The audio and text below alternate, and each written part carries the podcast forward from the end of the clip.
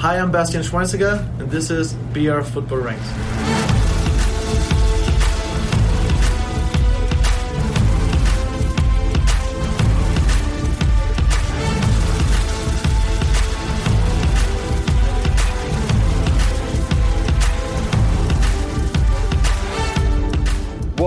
What's happening, Rank Squad? The world keeps turning and the pods keep on churning. Eriksen's on the move, Cavani's in the news. Liverpool can't lose, but they still can't beat the Shrews. The windows go, go, go. Neymar's found his flow. Haaland's on a tear, and we're here to make you care. This is BR Football Ranks. My name is Jack Collins, and I will be your narrator as we move through the football world at pace with skill. And here to play perfect one twos is BR Football's finest, the big man in the middle, breaking up play like Sander Berge. It's Rank God, Sam Tighe. More of a target man, thank you. And my fellow pocket rocket, pirouetting round transfer rumours with the grace of a prime Inter Milan Christian Eriksen. It's Melon Maestro, Dean Jones. Nice comparison, mate. I'm very much like Eriksen. Better, You hair, better hair though, more Better hair. hair.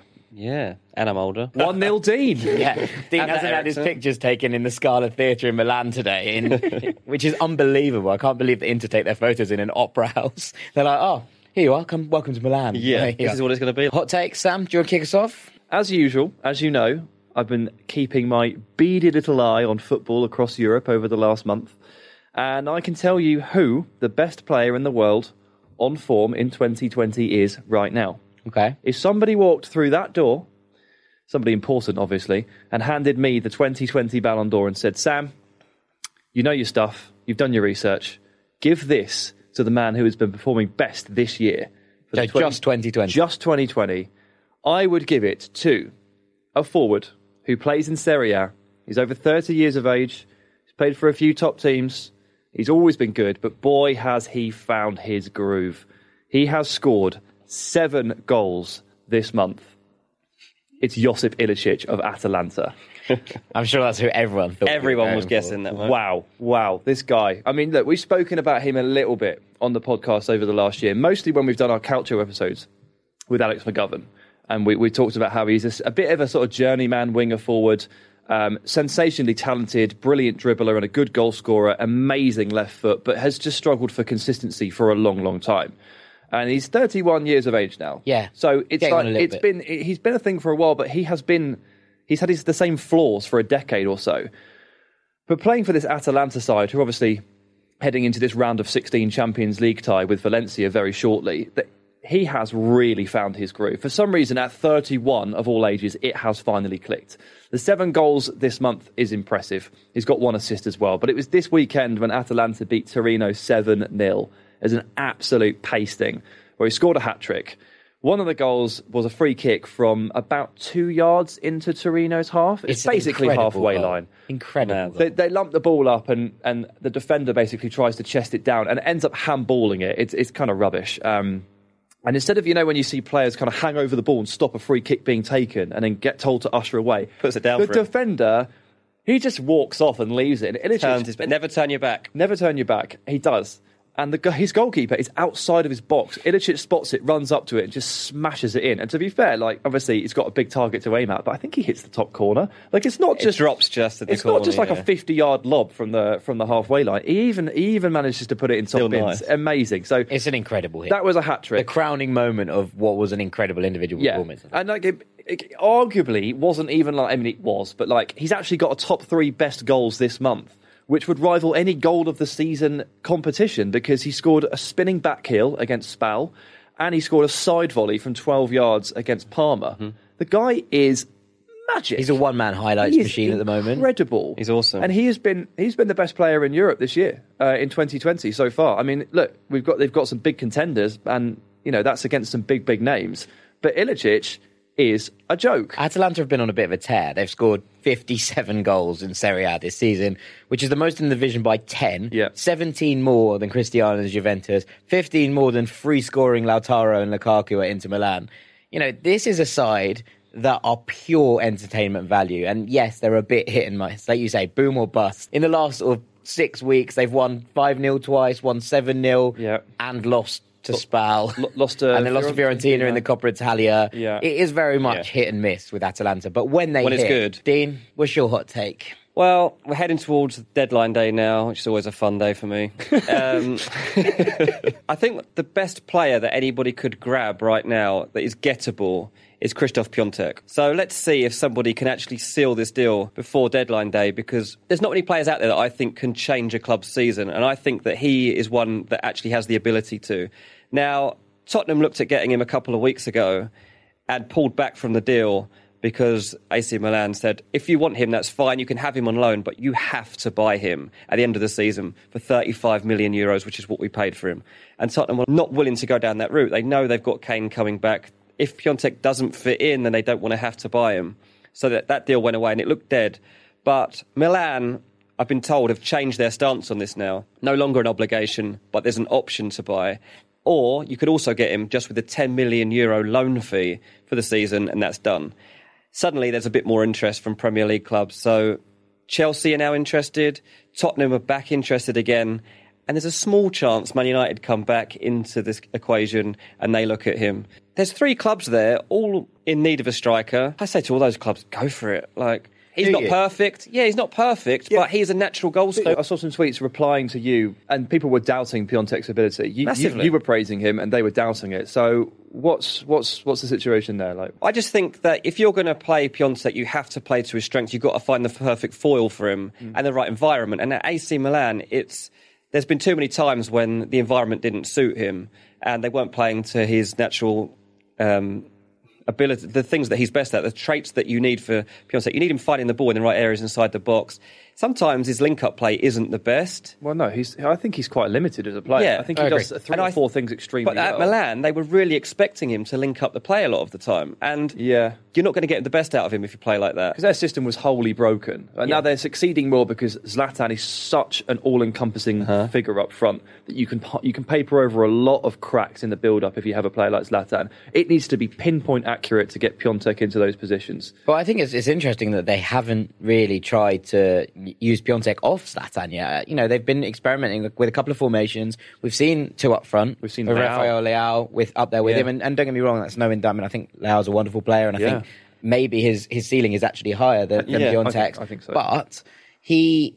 You know, it's weird that we haven't seen Piątek in a more advanced position ahead of Zlatan because actually that kind of does fill the gap that, that we I were think talking he'd have been up about. for it as well. The point I was going to make, and, and to play devil's advocate a little bit, is that if you are Tottenham or Man United, Chelsea a little bit different because they obviously have striking options. You're looking for someone to carry the weight of the goal scoring burden that's missing from Rashford and Kane on your shoulders immediately, almost right. And to put Piątek, obviously he moved to Milan, and the pressure did seem to get to him a little bit in some ways. Obviously, he started really well, scored a lot of goals Yeah. to begin with, and then this season it hasn't quite worked for him. Mm. It does seem to have got to him the kind of magnitude of the situation and stuff. If you go into Tottenham or Man United, are you not going to have a very similar kind of sitch? Well, I don't see it as a gamble if you haven't got to buy him anyway. It's, it's a short term loan. So mm. now that that's opened up, but that wasn't open before because I completely understood why Tottenham wouldn't have gone through with having to buy him for 35 million euros. But now that that doesn't have to be the case, I think, well, okay, is 10 million euros on a loan deal going to really change the landscape of your future planning? It shouldn't do. If you if you've done If you're a well-run club, if you're a well-run which- which club, Man then that United shouldn't aren't. really change the landscape too much. If you're Man United right now, if anything, it appeases the fans and gives them something to get excited about as well. He will score some goals. Dean, if I was to push you, do you have a guess as to where Piątek will be on February the 1st? If I was to really go for it, I'd say Spurs one, Chelsea two, United three. And where do Milan, as in staying there, where do they feature in that ranking? Like, is he more likely Oh, to he's, stick yeah. I mean, I, the most the most likely thing is he does just end up staying at Milan for sure. Right, Look, we recorded that on Tuesday By the time people listen to this, afternoon. yeah, exactly. Yeah, yeah. Tuesday afternoon We'll is see when we how we are. this. Right, I want to talk about the FA Cup because I love the FA Cup uh, and the backlash to Jurgen Klopp's comments. So I think Jurgen Klopp is a, a principled man. His quote was this about the replay against Shrewsbury. He says, In April 2019, we got a letter from the Premier League where they asked us to respect the winter break, not to organise friendlies and not to organise competitive games in respect of it. I've said to the boys already two weeks ago that we will have a winter break, so it means we will not be there at the replay. It will be the kids that play that game because they cannot deal with us like nobody cares about the winter break. I know it's not very popular, but that's the way I see it. And how I said, the Premier League asked us to respect the winter break, and that's what we're going to do. If the FA does not respect it, then we cannot change that, but we will not be there. He then went on to say that Neil Critchley, who managed the League Cup game against Aston Villa uh, and the youth team there while um, Liverpool were out at the Club World Cup, will be managing the game against Shrewsbury. I think this is really quite unfair, and I actually don't have a massive problem with him resting all his first team mm-hmm. squad. If he wants to play the kids in the FA Cup, then then fair enough. They beat Everton, fair enough. They beat Everton. They probably deserve a chance. And and also, you know, those kids are multi, multi, multi talented. There there is so many good players in that bunch. What I do have a massive problem with is Klopp not managing it. You Why? know, because all the players are resting physically to you know get themselves back in order. The whole point is about physical condition, about allowing the players to length. Because there's a summer tournament for a lot of them this year. There's going to be you know more in the tank, and they want to have a rest so they don't get injured. Fair enough. The manager doesn't need that. The manager does not need a physical break from managing. Maybe It- he needs a mental break. Potentially, but he can have that in the summer when the players are all at the Euros. I don't know. I think Klopp's on the verge of something very, very special, historic at Liverpool. And if he wants to use those two weeks to map out the final months of his season, figure out what lineups he wants to use against teams in the Champions League and, and in the Premier League to get that done, that should be his priority, and he's got every right to do that. That's fine. Again, that's reasonable, fair enough. But just turn up. Like Critchley can do all the tactics, whether turn up, show some respect to your opposition. but what if he wants to go in the- skiing? yeah, stand in the dugout. You know, the whole thing is Shrewsbury fans will be absolutely over the moon that they've got a, a replay at Anfield. And also, the club has already come out and said this replay is crucial to us. It gives us finances to kick Yeah. on forwards, all of these different things. They're going to start like a video analysis department off the back of this. Precisely. It's huge. Well, we got a quote from our friends over at the Anfield Wrap to see what they made of the situation. Here's what they said. I think to completely understand this, you need to sort of be aware of the fact that Jurgen Klopp is in a long-term campaign, if you like, for less games of football, for players' welfare to be thought about more, and also for better planning. This feels like a bit of a failure in planning, to be honest with you. When the uh, the Premier League are writing to clubs asking them to respect this two-week break and not arrange games, and then and then suddenly they can be thrown in just because of, of cup draws. And so he's frustrated at the moment. Generally, he's frustrated with the FA, he's frustrated with FIFA, he's frustrated with UEFA as well over the, the idea around extending the Champions League. And he, he sort of feels like no one's standing up for the footballers. And so he's made it his crusade, if you like, to do so.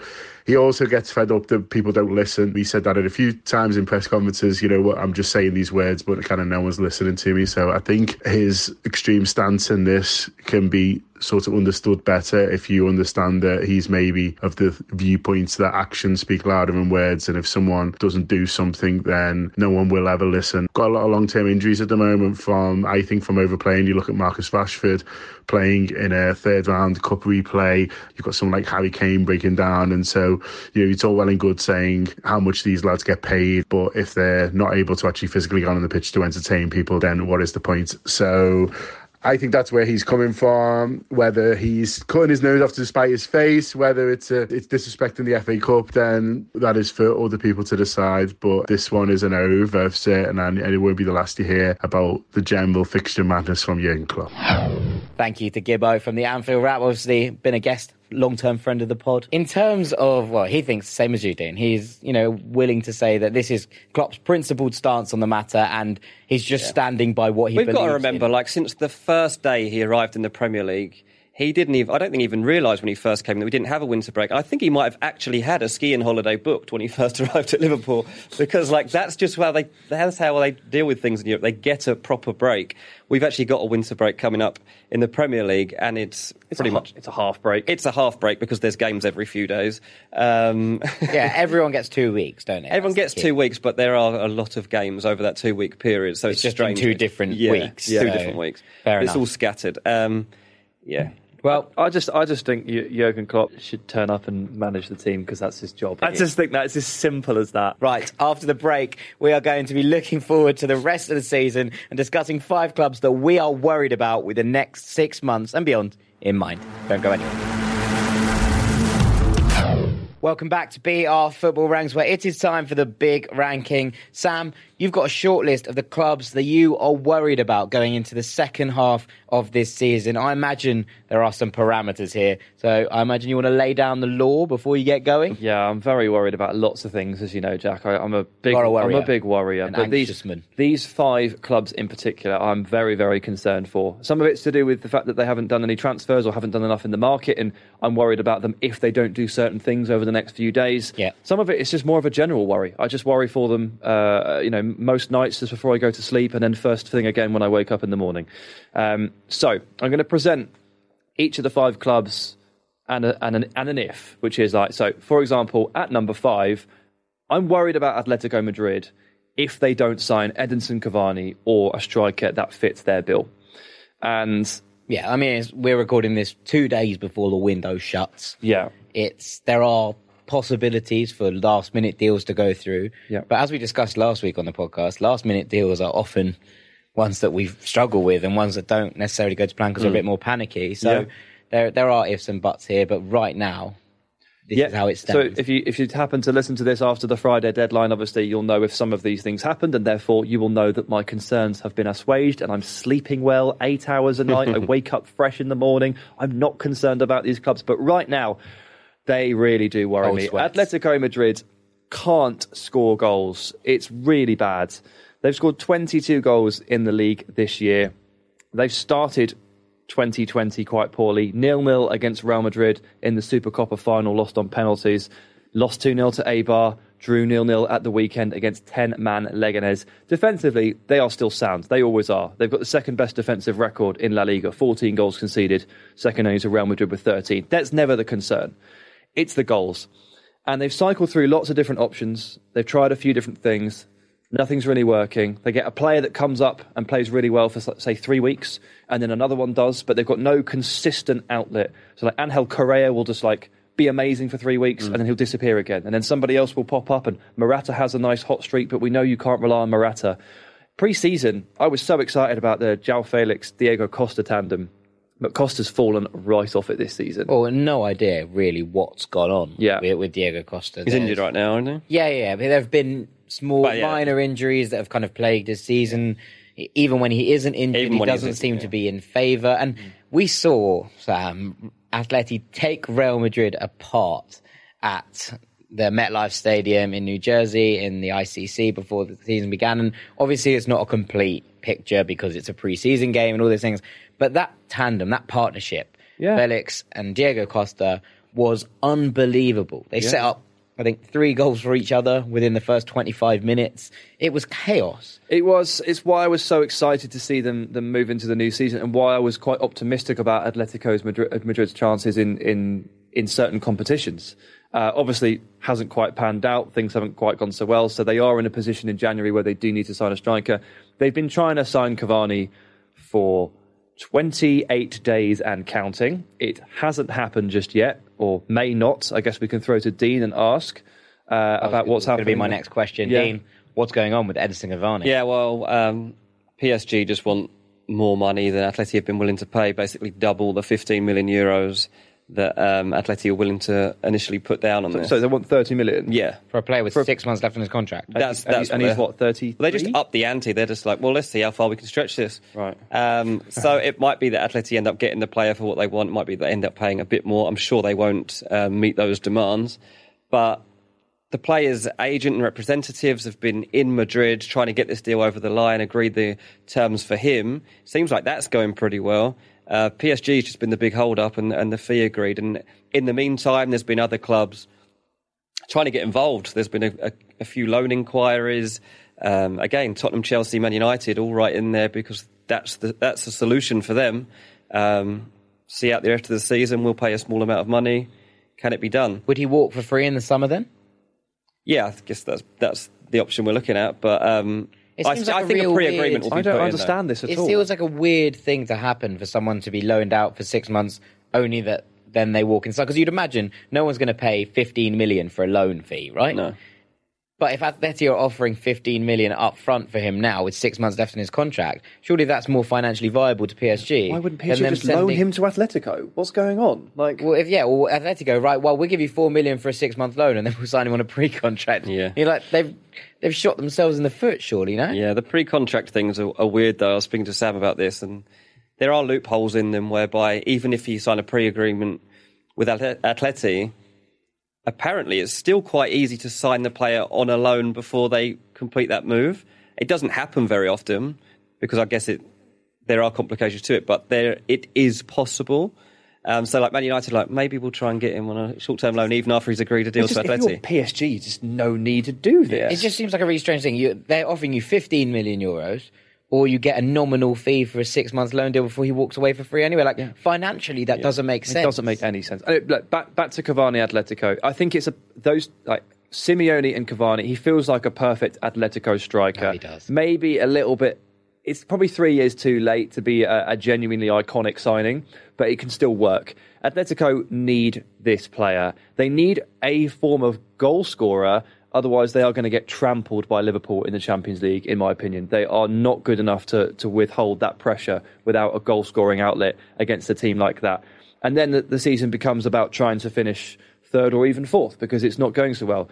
I do think it's really important that Atletico don't chuck money at this. They haven't done so far, and I hope they don't panic because they are going through something of a transitional period having said goodbye to uh, like Diego Godin and Filipe Luis and Juan Fran in the summer, look, it's going to take a little bit of time as you usher in this kind of second version of Atletico players. And it's been an up and down six months, and there's no reason to just chuck more money because they've got depth, they've got quality, it just needs to take hold.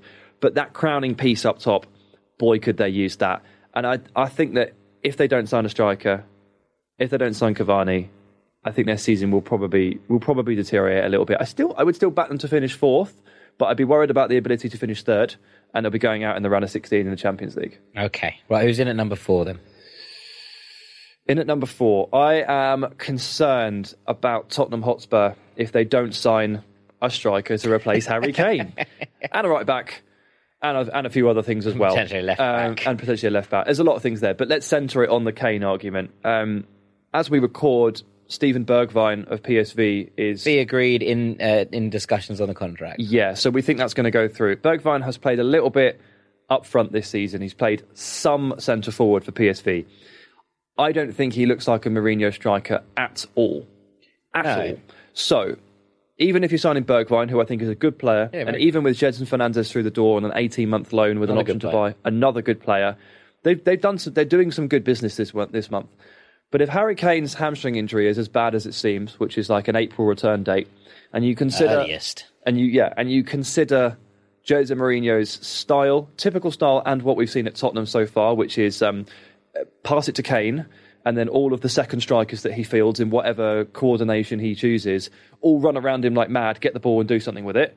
That is as simplistic as it gets, and that is exactly what it is. You need the right type of striker to to, to hold the line. Piątek is not that player. Yeah, that's what I was about to say. Bergwijn is not that player. I'll tell you who is. William, jo- Edinson. Willian Jose. Edinson Cavani. Edinson Cavani and Willian Jose. Yeah. They of, of Real they are looking at. who they've looked at, who they've been linked to. Zé Luis, they were linked to as well of Porto. He could do that. So I mean, he's a big lad. I honestly haven't seen Zé Luis that much recently, so I'm not. Fernando Fair Llorente? of him. Llorente is is a player that could do that. Um, obviously, he wasn't that great for Tottenham before, but I also am of the belief that a big guy like that needs to get uh, three or four games in a row to get going, and they can look love the horrible if they don't if they don't look sharp. Willian Jose, if he does go to Spurs, their replacement they're looking for is Fernando Llorente. And you're like, what's going on? Why is there so much chaos happening? Yeah. Um, So Tottenham's Tottenham's system or Mourinho's system at Tottenham depended so heavily on Kane, and now they're just trying to figure out how to play without him. Obviously, they could sign a similar profile striker in terms of size and technique and, and how they play. Um, they need to get it right. If Bergwijn has been signed to play up front, I think it's going to go badly. I think if he's been signed to play on the wing, I think it will be fine. well, he just seems like a very similar esque player to Son and Moura and Sure, yeah. those players who sit around Kane and, and run off him. And, and Bergwijn's a really intelligent footballer. I like him a lot. Mm. Um, quick.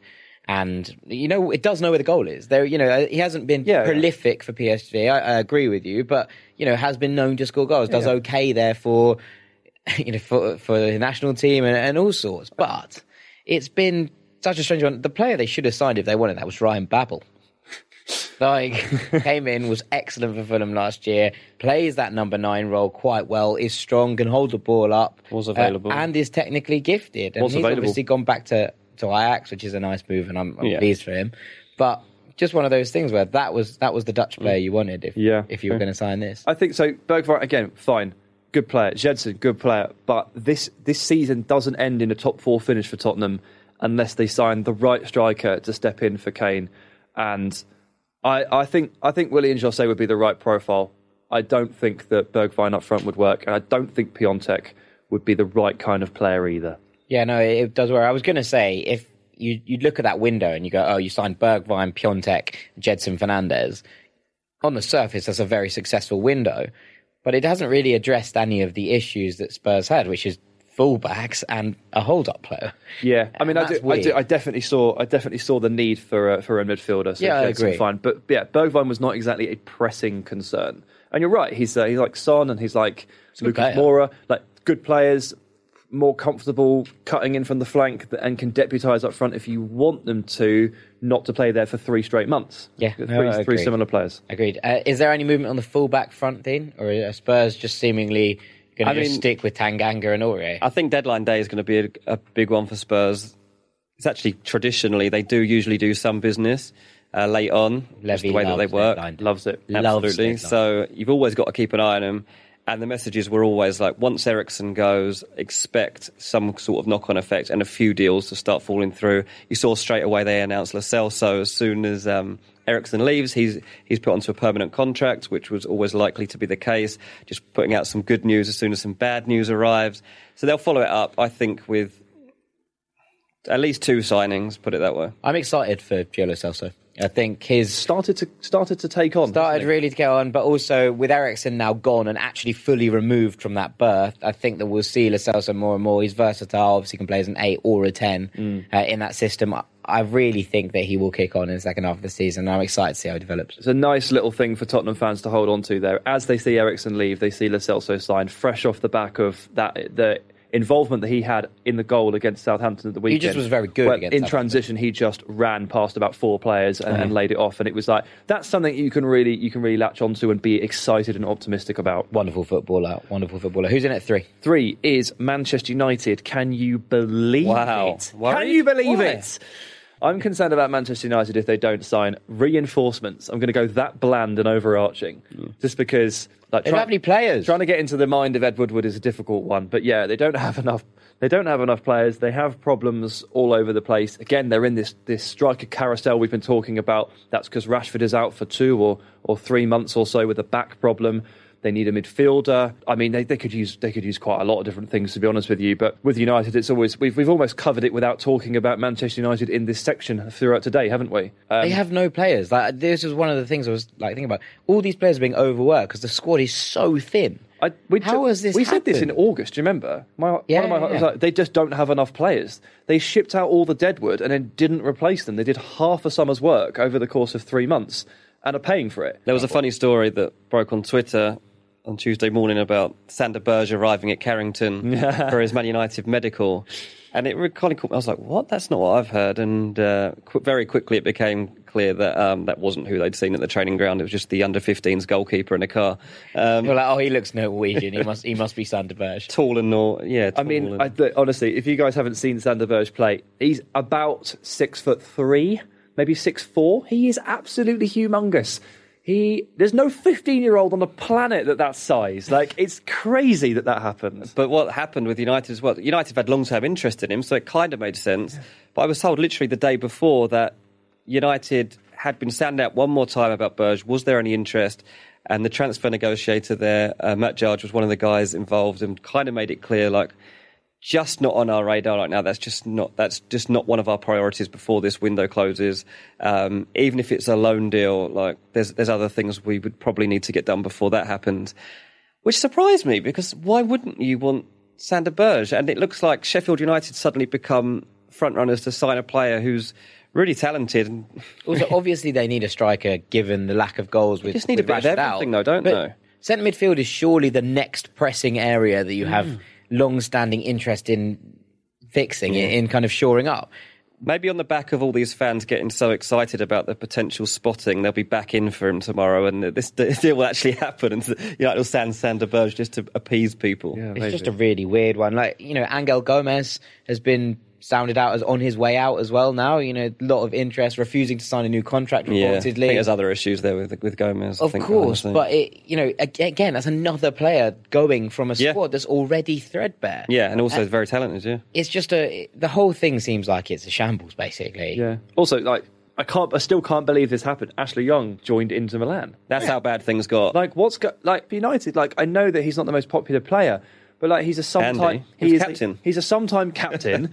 he is at least professional and plays about six positions. Hmm. Given they have no players, someone that is that versatile is really useful. Yeah, it doesn't make any sense. And important in any- dressing apart as from Ash, Ash- apart from Ashley Young, who must be over the moon. And Yeah. you know what? I'm absolutely delighted for him. Fair, Fair play, play. to Ashley Young. He's been a hell of a servant Yeah. for Man United. Good He's career. taken a lot of a lot of flack for things that weren't necessarily his fault, and now. He's gone off to Italy for his swan song, uh, a resurgent Inter Milan under Antonio Conte. Go on, lad. He's going to go and Trippier the hell out of that. league. Well, I'd be delighted. But like. Sam's concern over Man United, you look at their fixtures. I mean, the day that this podcast goes out, they've got Man City in the League Cup, which we can write off because very unlikely they're going to turn that one around. But then they've got Wolves at home, Chelsea away. Then they go and play Bruges in the Europa League, which is kind of important to them now. And even you like think Watford at home, and you think, well, they'll win that one. Will they?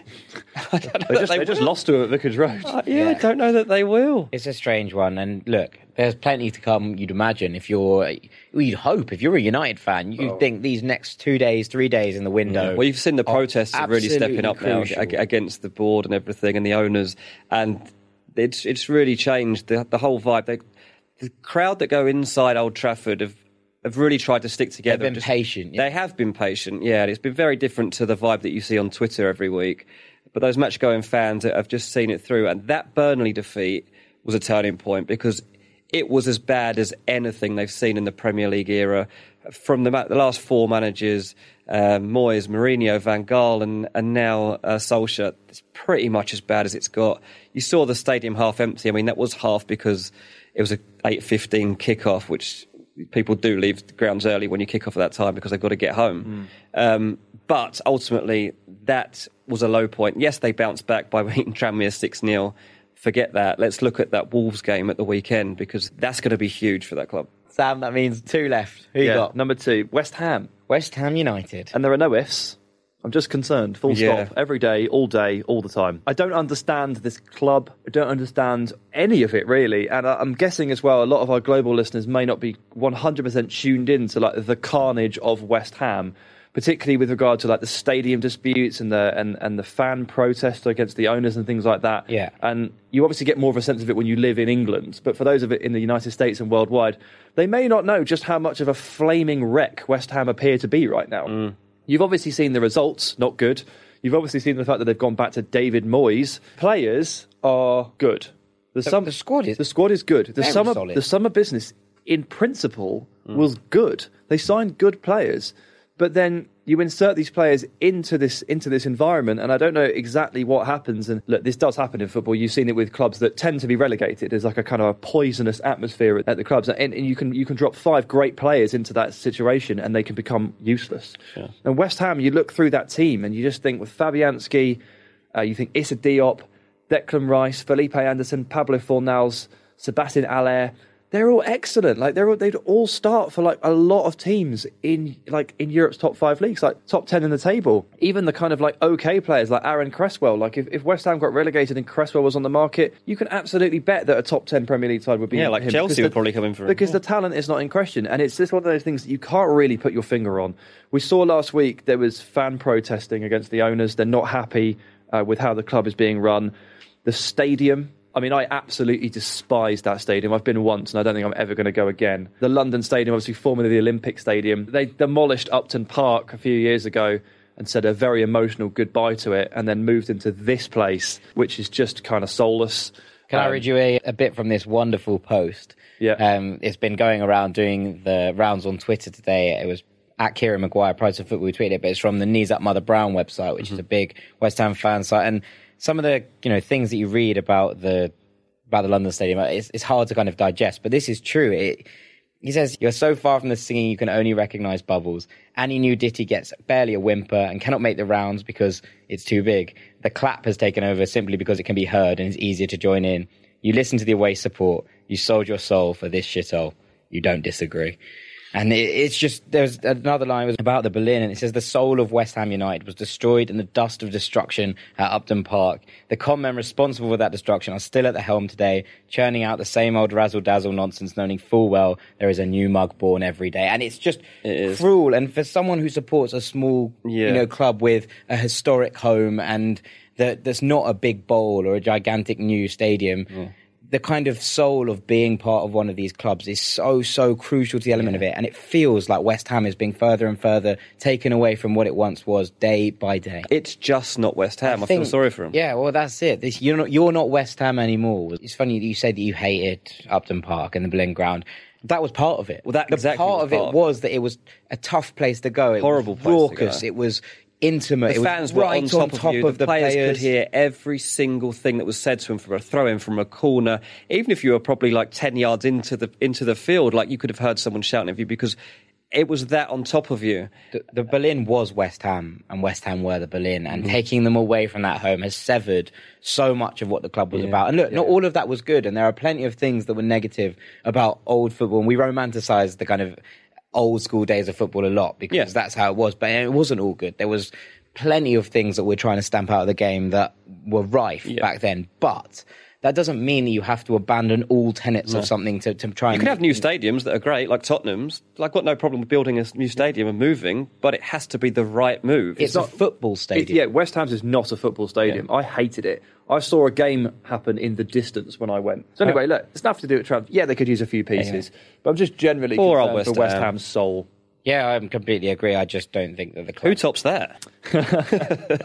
Well, at number one is, and this may sound a little bit strange on the back of the week they've just had, is Napoli. Yeah, I'm worried about Napoli if they can't motivate themselves to play a full half season Like that. like in the way that they just played their last week. And I'm worried about them if they can't repair the relationships at the club that are just have, are so broken and so damaged and are so damaging to them in terms of league stakes. So they've just come off the back of two big wins. So it does sound weird to say this. They beat Lazio in the Coppa Italia in midweek, and then they beat Juventus at the weekend. It was a good game. yeah, it was a good game. Um, but I did have a feeling throughout that like you couldn't really read too much into Napoli's win because they were so motivated by the fact Sarri was back there in the dugout and Higuain was on the pitch, and they just wanted to get one over on them. it was like someone had strapped the Duracell battery to every player's back. It really was. They all upped their game by like fifty percent. The fans were so amped for it, and every time something happened, they would cut to Higuain or they would cut to Sarri on the TV just to see how they were reacting.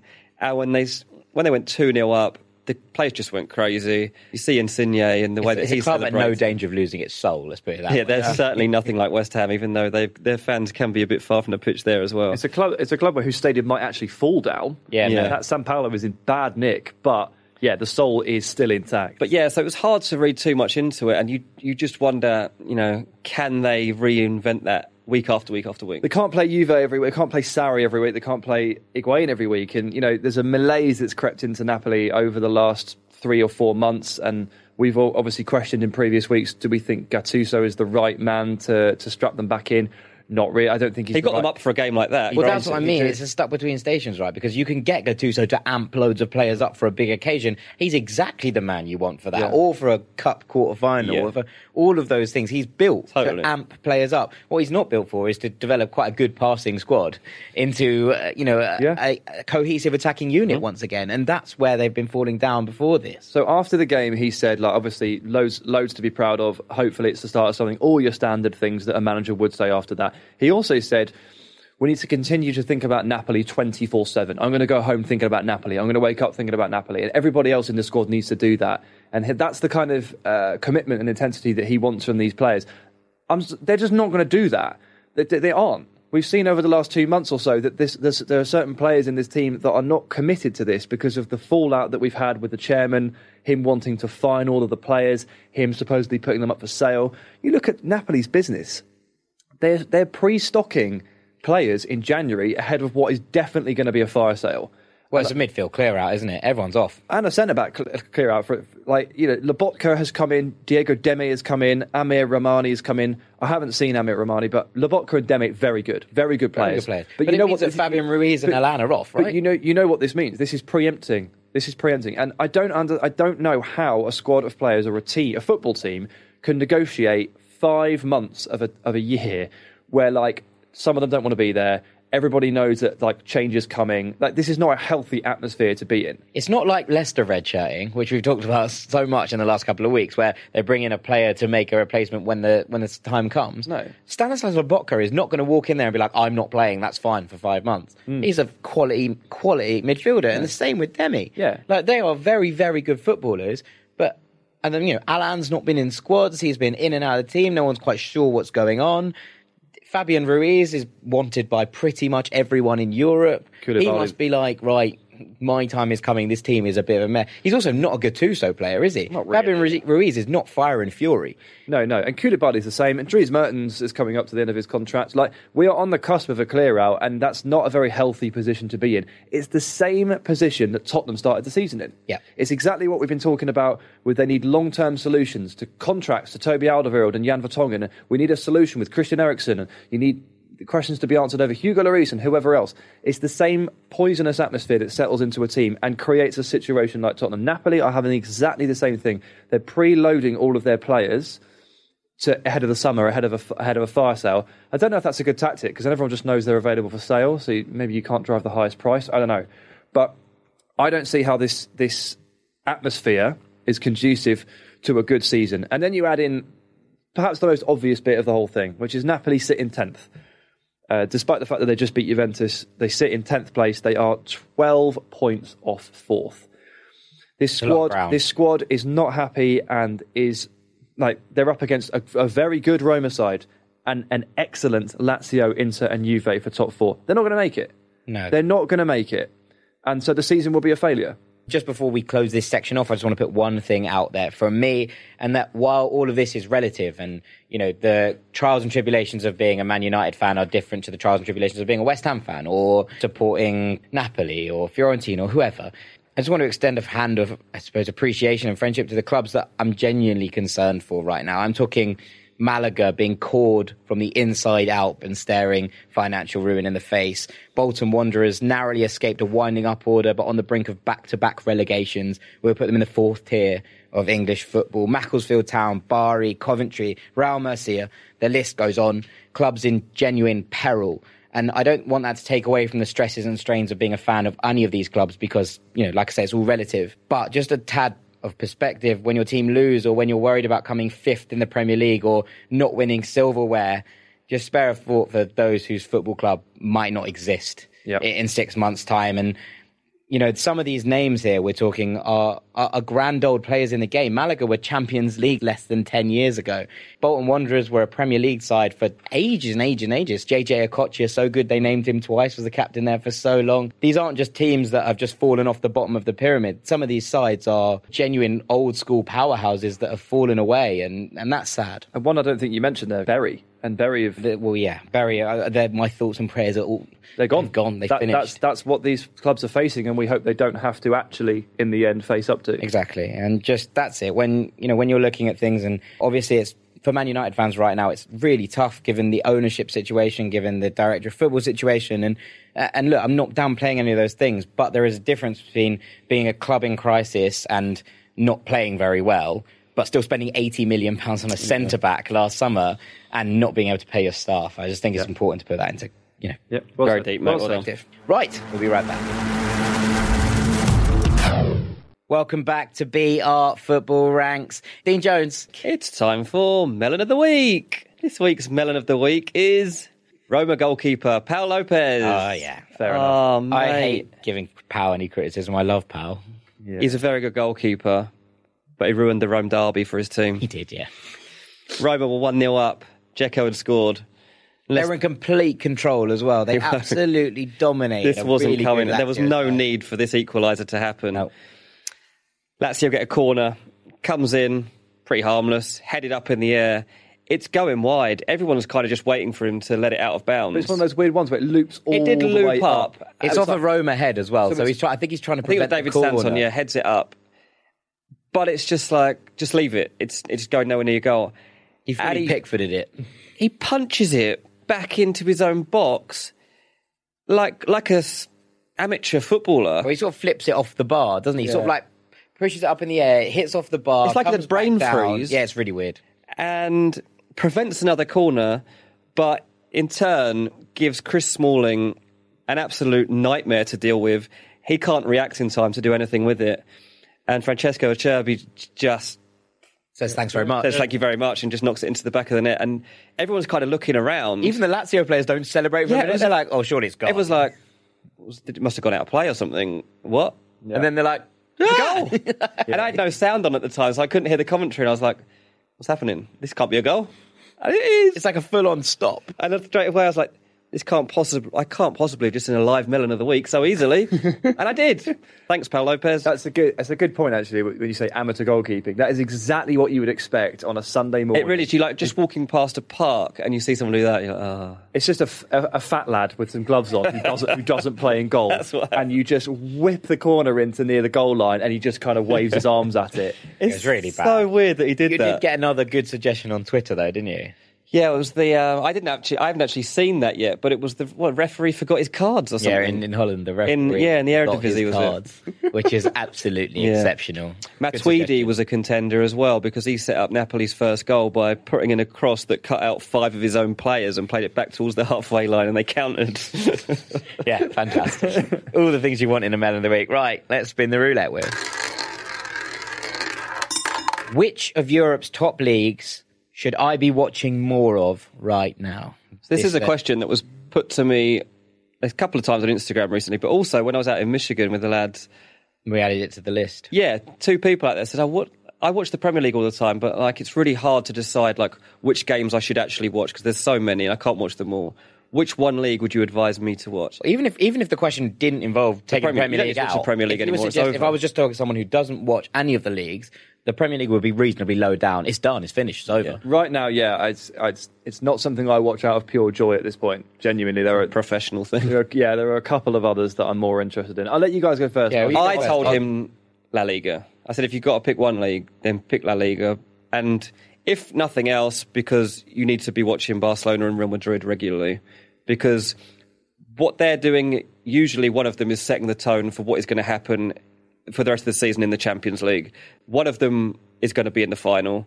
And you just, if you've got those two bases covered and you've watched some of the other games in La Liga, then you're seeing pretty much the best football in Europe most of the time. I am a La Liga aficionado, as you know. A La Liga TV putting seven games a weekend on. Yeah, we're lucky. We've finally got a lot of Spanish football on our TV. Like absolute, It's hooked good. that up to my veins immediately. I've already, you know, been very, very involved in that. But I still think the best storylines in La Liga exist outside El Clasico. stadiums are great. The It's all coverage is really great. good on TV, no matter Athletic where you're watching. Sociedad, the Basque sides are. There's uh, so many stories.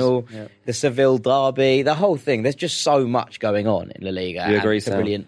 Sure, I mean I watch Granada most weeks. I mean that's this is what I'm here for. Um, if you guys are picking sort of La Liga, I think Serie A is absolutely awesome. I think the Bundesliga title race is going to be the best title race you see this season. So there's one for the Bundesliga. I watch I watch Bundesliga, Serie A, and La Liga happily at this point, and I watch all three of them more than I watch Premier League generally. too. I do, I just do. And but with Serie A, I just feel like it, it's kind of like a conversion of my interest this season. I think the answer to this question is is allowed to change every season. Yeah. It should you- change every season. It should because you need to look at what's what what it's shaping up to be and why you should be excited, or managers that you like, or players that you like, or certain teams that have signed certain players. I mean, I've talked before about how I like I like Roma this year. Like Fonseca's Roma, I like a lot, and they are starting to find themselves. Lazio have surprised me massively. They look mm-hmm. great. You've got a, an actual title race between Inter and Juve, Conte against Sarri. Sorry, three-way title race. Sorry, my mistake. Three way title race. Atalanta, as we've already talked about, loads of fun. AC Milan, like I just find myself watching Milan a lot. I watch like loads them. of AC Milan, I don't know what it is yeah. about them. I like them a lot. I talk about them a lot. It's like a guilty pleasure, I they think. haven't been very good, but they are starting to get there. They're Yeah. up to they're up to eighth now, and obviously it was a lot worse. Jack talks about Fiorentina constantly. I think there's so many Proper chaos club. players and storylines in Italy that I feel more attached to right now than any other league. Um, I- but again, it's okay for that to change on a seasonal basis. Yeah, I mean, you know my, my love for La Liga, but I think the most exciting league in the world right now is the Bundesliga. And the fact you just you just have to look at this weekend for the Bundesliga to, to really get about how nuts this title race is.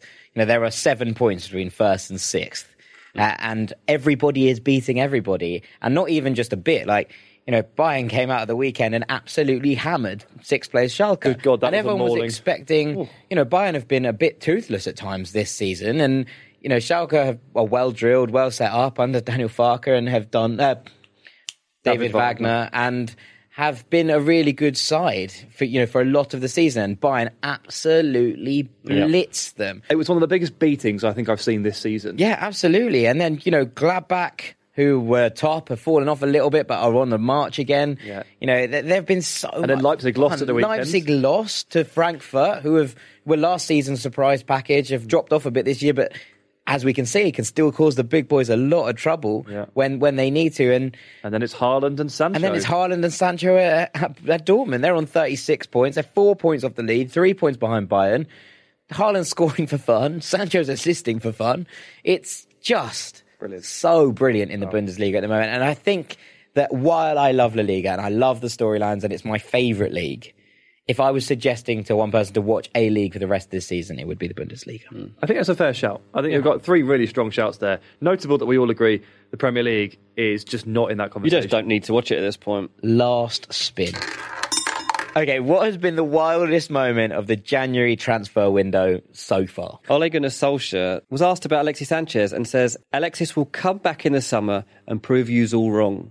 Why us? Man United are the ones that paid him 500 grand a week and then loaned him out to Inter Milan because he was no good. Why is he proving us? You're the ones. Yeah, why, why are you turning this around on us? Yeah, yeah. Like, I, it's just a bizarre, the whole sentence. So obviously he's not coming back in the summer. So he's saying Alexis is coming back to play for Man United. And it's like, why? Why is Alexis coming Well, also it's it's a complete counterpoint to everything they've said is their transfer philosophy. Mm. Yeah. you know they're like, oh, we're going to bring back an old player, and they'll present it as a new signing. You know they will, but that's just completely antithesis. I to mean- everything United have said they're going to do. it stinks of them realizing that they are no longer the draw that they once were, and they're realizing how hard it is to. They've missed out on Haaland. They're struggling to sign Bruno Fernandes. What are they going to get? Jadon Sancho? Are they going to get James Maddison? Are, is this them admitting like we don't know if we can sign our top targets? So we've got a good player out there in Alexis. We probably should have kept Lukaku as well, but we can't get him back. Um, I look, I mean, he's on so much money and they can't shift him. I think you've got no choice but to try and strike a tune out of him. I know it depends. If he gets back in pre-season, he's obviously Just off must the pace. be so But bang out I of would, form by I now. would, I would try and strike a tune out of Alexis next season. I would do my best to make it work because the amount of money that is attached to him. But I definitely wouldn't be like, he's going to prove you wrong. He's going to prove a- you all wrong. It's That's- such a big claim. It's- I think a he's just got really defensive. I think, it's a, I Yeah. think it's a really silly thing to say because now he's put loads of pressure on Alexis Sanchez to come back and be great. Alexis must be have picked up his phone after training at Inter today and been like, "What? What? I'm not going back there. I'm going to MLS. I'm trying to get out of here." He's like, I'm going to go play for Atlanta United, and I, I for one, would Mad. What was your, uh, on what was your what was your answer? this picture, and obviously, look. This Oh, is, yeah. This is an audio format podcast, so you can't see this. so I will describe the picture. It is a picture of Hatem Ben Arfa, sometime genius, sometime not a footballer, but when he's on it, my goodness me, is there a more Some player. very few more naturally talented players in the world. Is shaking hands with original R9 Ronaldo because he's signed for Real Valladolid on loan. Obviously, Ronaldo now owns and runs Real Valladolid, so he has signed Ben Arfa. And it's just that what I don't know what happened in my brain this morning when I saw this picture, but something good happened. It was a good emotion. It was a fuzzy, kind of warm. This is everything I like about football. Kind of this is, and this is mad. This picture should not exist. Hatem Ben Arfa is one of my favourite players, as you might be able to guess, because he's an absolute like lunatic, off the cuff genius who doesn't turn up ninety percent of the time, and but when he does, he's like everything he does is magic. Yeah. and he's such a flawed footballer. He's such a flawed character in in many ways, but he's such a wonderful person to watch in full Yeah. flow and. You know, you sometimes get those kind of mad geniuses, and there's a very thin line between madness and genius, as they as they say. Uh, he is just one of them. If you catch Hatem Ben Arfa on a good day, you you'd, you'd walk out of stadiums thinking that there is no better player on earth. Yeah. And and that in itself, having another pla character like that in La Liga, which we've just spoke about, Yeah. about it being you know a little bit calmer and a little bit more, you know, susceptible to technical types. Mm-hmm. Go for it. Absolutely. Go for it. I get the Get impression involved. Ben Arfa, 32 now, who turned 33 in March. I just get because he's actually he saved himself for so many periods of the seasons. His legs are probably about 24 years of age, so I reckon Ben Arfa will be when he's 40, he'll still be playing top level football and still taking six games off in every seven, dominating in that seventh game at age 40 because he wants to. He does what he wants.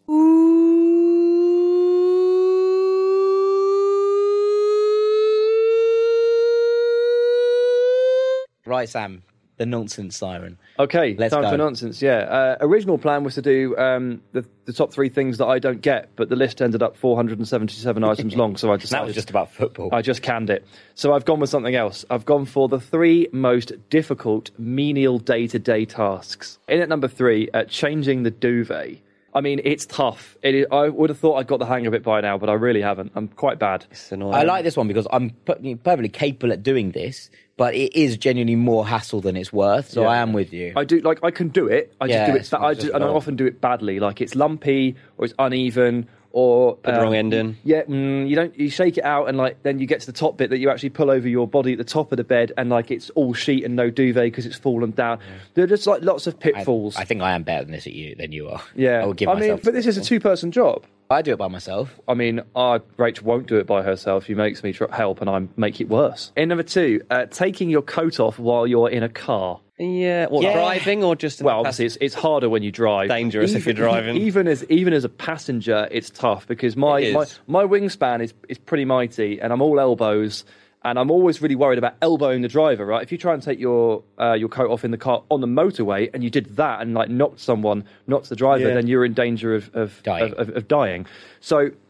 I recently got a car again for the first time since 2014, and I'm relearning like some of the essential rules. Like, it goes to the toilet before you go on a long drive, otherwise you have to stop because obviously on trains they're just there.